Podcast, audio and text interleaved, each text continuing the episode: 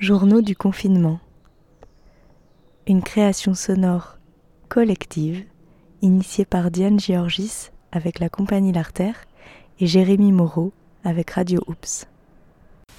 Jour numéro 53 du confinement. Journal de Clara. Comme dans un cauchemar éveillé. En fait, j'ai l'impression d'être euh, depuis quelques semaines, très peu, d'être dans un cauchemar euh, éveillé, d'assister à, des scènes, euh, un cauchemar en fait, et être vraiment de marbre euh, comme une statue qui peut pas agir. En fait, pour moi, j'avais pas mis de mots, j'avais même pas envisagé, j'avais même pas pensé déconfinement. Et, le fait de, de voir arriver ça tout vite, alors que moi je m'étais dit que ça allait durer des mois puisqu'on avait pris, euh, puisque les gouvernants ont pris euh, la décision de, d'agir très tard et de ne pas écouter, euh, de ne pas écouter la Chine qui avait dès décembre, mais je pense bien plus tôt, alerté à la France que voilà, c'était pas juste une petite grippe. Euh, voilà, Macron a décidé d'en faire autrement pour euh, mettre euh, de côté et de mettre en sécurité toute son économie et son PIB et d'être toujours the puissance reconnue. donc du coup, moi, comme ils avaient décidé de faire ce confinement beaucoup plus tardif, bah, moi je voyais juste le problème décalé, quoi, et que ça allait être quelques mois comme ça. Et ben non, on est à peine confiné qu'on parle de déconfinement. Euh, ce qui est assez marrant euh, et qui est plutôt euh, horrible en fait, c'est que les premiers qu'on disait attention, c'est ceux qui transmettent le virus le plus vite, bah, les enfants, nous, moi, et ben c'est ceux qu'on envoie en premier. Et on nous envoie où? On nous envoie pour moi à l'abattoir. On nous, envoie en tant que rat qu'on va tester et on va voir ah bah oui en fait euh, ah bah le taux de mortalité remonte. Zut. Et, et tout ça bah pour sauver l'économie évidemment pour que les parents aillent travailler et que et qu'ils aient pas nous garder quoi.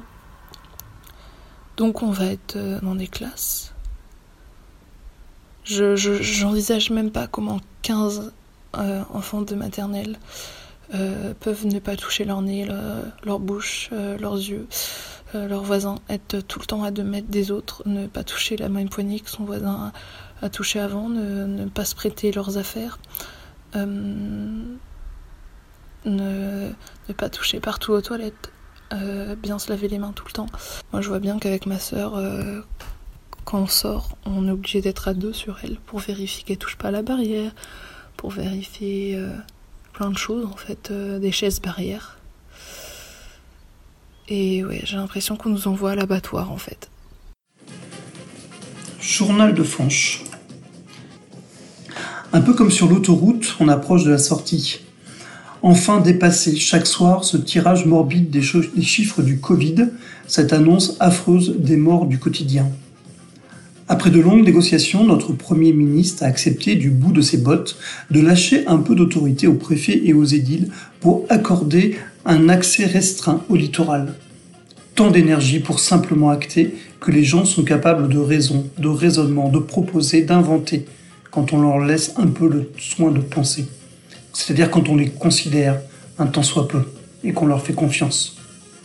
Mais, comme pour le Premier ministre et sa clique, nous ne valons rien, que nous sommes que des consommateurs et des besogneux, et pas des citoyens finalement, ils pensaient pas que les gens avaient envie de s'occuper un peu de leur déconfinement, qu'ils avaient quelque chose à dire de leur propre situation. Bon, il faut avouer qu'en faisant la queue, et pas la queue de l'autre pour le coup, pour aller chez McDo, on peut pas leur donner complètement tort. Mais voilà, je sens l'air libre, et à venir en moi l'envie d'écouter des oiseaux, de bouger, de prendre un vélo pour aller guetter l'aventure au coin de la rue, de la mairie, voire de la mare. En fait, je suis complètement euh, abasourdie devant ça. Comment on peut privilégier l'économie qui est quelque chose euh, de virtuel, l'argent c'est virtuel. C'est quelque chose qu'on produit Comment on peut privilégier l'économie à la vie de personne? Comment on peut privilégier un billet à la vie de ses proches? C'est totalement irréaliste. Ça montre bien qu'on est rentré dans quelque chose de, de fou. J'ai vraiment peur, vraiment peur qu'on rentre dans une dictature. J'ai l'impression que la répression euh, arrive de plus en plus. Euh, on a bien vu les violences policières qui, depuis euh, plusieurs années, se manifestent. On a bien vu à toutes ces manifs, à tous ces, ces manifs aussi de, gilets jaunes. on le voit bien là en ce moment. À Toulouse euh,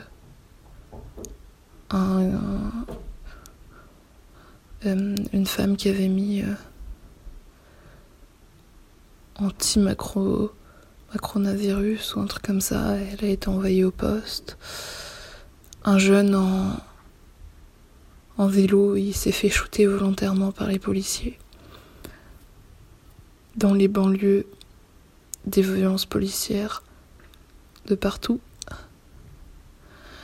les, personnes de couleur de peau euh, qui, se font, qui se font arrêter tout le temps, contrôler. Et la répression aussi euh, euh, des médias, des réseaux sociaux. Il y a beaucoup de vidéos de, par exemple, de comptes qui dénonçaient les violences policières et qui repostaient certaines vidéos. beaucoup de vidéos ont été supprimées. Moi, ça me fait peur. Moi, ça, ça me fait vraiment peur, en fait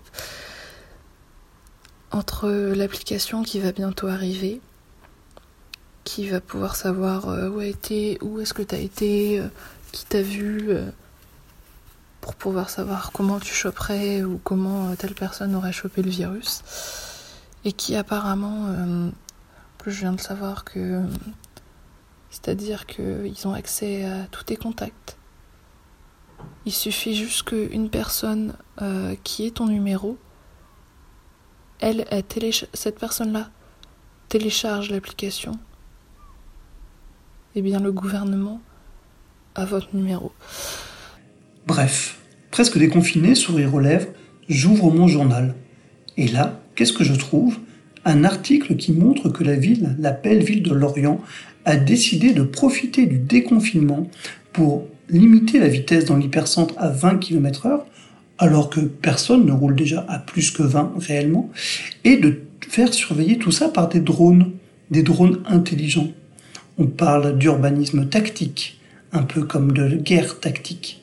On va faire la guerre aux gens, ajouter du contrôle là où les gens ne roulaient pas à plus que 20 et où il n'y avait donc pas besoin de réglementer, ajouter de la contrainte, une couche de plus, une couche confiance, comme il manque tant dans les EHPAD, un drôle de scandale, entre guillemets.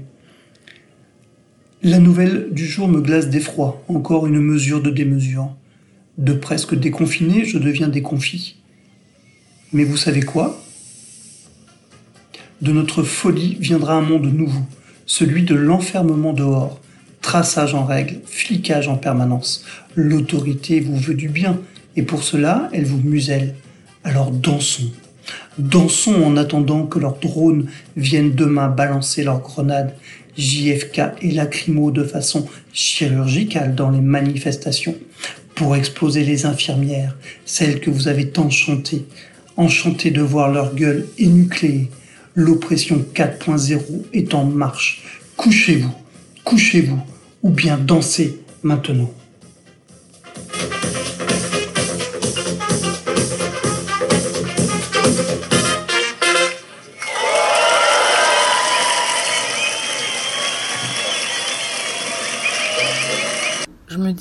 Euh, on aura le droit Enfin, c'est surtout est-ce qu'on se fera pas matraquer si demain on va dans la rue et qu'on fait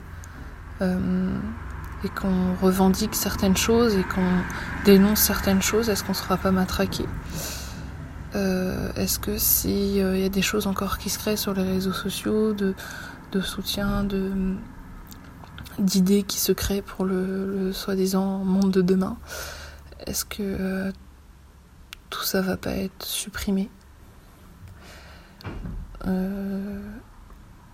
Voilà, je trouve que c'est assez alarmant euh, ce qui se passe en ce moment. Euh, ça me paraît totalement fou. Euh, donc je suis assez pompée, assez assommée par tout ça. Moi je n'irai pas en cours. je suis privilégiée et quand je pense à tous ces gens qui vont devoir retourner ou y rester ou envoyer leurs enfants, et bah ça me ça me déchire en fait, ça me j'ai vraiment la sensation d'être dans un dans un cauchemar en fait. On voit les gens tomber et là en l'occurrence les plus faibles. Donc voilà, c'est pas un message très positif ce soir, mais je pense que j'avais besoin de faire part de ce dont euh, je suis complètement sommée en fait par ça. Jour 54 du confinement, journal de Diane. On est rentré de crier juste avant que l'orage n'éclate qu'on était content. Et là, euh, j'ai éteint les lumières du salon et je regarde euh, la pluie tomber sur le jardin et, cette lumière un peu dorée, un peu particulière qui, qui passe par-dessus les toits des maisons, qui découpe des ombres très très contrastées. C'est très beau. Et je pense à ma sœur et à combien on aimait les orages quand on était petite. Surtout l'été et le printemps quand il faisait chaud, on sortait euh, en maillot de bain, euh, courir partout, dehors dans le jardin, danser, chanter, courir sous la pluie. On adorait ça, on rentrait euh, les pieds pleins de boue, les cheveux collés sur le visage par l'eau de pluie. Donc je regarde l'orage et je pense à ma sœur. Jour numéro 54 du confinement, journal de Clara. En fait, j'ai pas grand chose à dire euh, aujourd'hui parce que c'est vrai que ces derniers jours, je suis très fatiguée. Du coup, je fais pas grand chose. Et là, je suis un peu fatiguée pour, euh, pour ce soir. Et du coup, euh, c'est tout pour moi. Fin des jours 53 et 54.